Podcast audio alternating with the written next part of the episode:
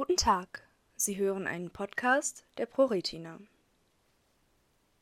LCA 10 Neue Zwischenergebnisse zu einer Studie der Phase 1 und 2 für QR 110. Ende letzten Jahres berichteten wir in einer Newsletter-Ausgabe vom Start einer Medikamentenstudie zu LCA10. Etwas früher als ursprünglich vorgesehen, gibt es nun Informationen über erste Ergebnisse und weitere Ziele. ProQR Therapeutics NV hat vor kurzem die Ergebnisse einer geplanten Zwischenanalyse seiner Phase 1 und 2 Studie zu QR110 bei Patienten mit Leberscher kongenitaler Amaurose 10 (LCA10) aufgrund der P-Zys998X-Mutation im Gen CEP290 bekanntgegeben.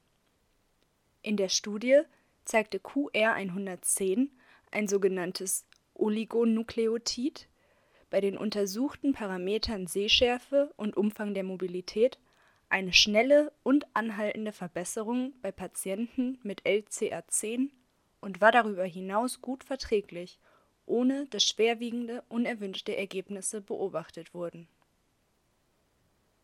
Die Ergebnisse dieser Zwischenanalyse wurden auf einer Tagung zur Netzhautdegeneration bei der Retinal Degeneration 2018 in Killarney, Irland, vom leitenden Prüfarzt der Studie, Dr. Arthur Cicerian Forschungsprofessor für Augenheilkunde am Shy Eye Institute der University of Pennsylvania vorgestellt. Basierend auf den neuen Erkenntnissen aus der Phase 1 und 2 Studie hat das Unternehmen mit der FDI, the Federal Drug Administration, vereinbart, baldmöglichst einen Prüfplan einzureichen, um zu einer Phase 2 und 3 Zulassungsstudie überzugehen vor diesem Hintergrund wurde die ursprünglich geplante Zwischenanalyse nach sechsmonatiger Behandlung auf den Zeitpunkt vorverlegt, an dem acht Patienten eine erst dreimonatige Behandlung durchlaufen hatten. Da eine vergleichbare Wirksamkeit bei den ersten beiden Dosisstufen beobachtet werden konnte, wurde die Studie in Hinblick auf den Beginn einer Phase 2 und 3 Studie nicht bis zur höchsten festgelegten Dosis fortgeführt und die Aufnahme von Patienten in die Studie beendet. Ergebnisse der Zwischenanalyse Laut Meldung haben sich bei den Teilnehmern der Studie, zehn Personen, zusammengefasst sowohl die Sehschärfe, die Mobilität und auch das Gesichtsfeld im Rahmen der Erwartungen entwickelt. Im Detail heißt es unter anderem Wirksamkeitsdaten Ungefähr 60 Prozent der Patienten zeigen nach drei Behandlungsmonaten eine klinisch relevante Reaktion in Bezug auf die Studienendpunkte Sehschärfe und Umfang der Mobilität. Wirksamkeitssignale wurden innerhalb von zwei Monaten beobachtet, wobei der maximale Nutzen innerhalb von zwei bis drei Monaten nach Beginn der Behandlung festgestellt werden konnte. Eine Sekundäranalyse bei der alle verfügbaren Daten ausgewertet wurden, zeigte, dass die beobachtete Wirksamkeit auch nach drei Monaten anhielt.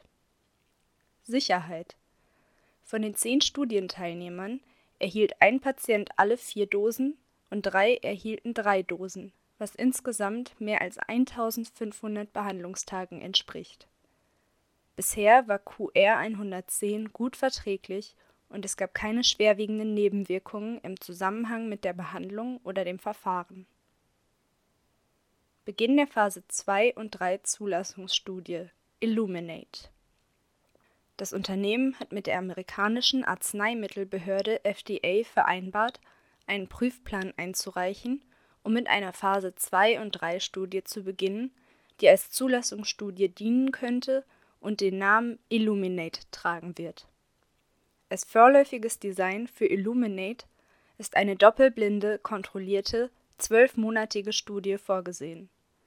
Es wird erwartet, dass an der Studie anfänglich 30 bis 40 Patienten mit LCA10 aufgrund einer oder zwei Kopien der P-Zys998X-Mutation teilnehmen werden. Je nach Bedarf könnten neue Patienten in die Studie aufgenommen werden die primären Endpunkte in dieser Studie umfassen unter anderem den Umfang der Mobilität und die Sehschärfe. Die Studie wird voraussichtlich in Zentren in Nordamerika und ausgewählten europäischen Ländern durchgeführt.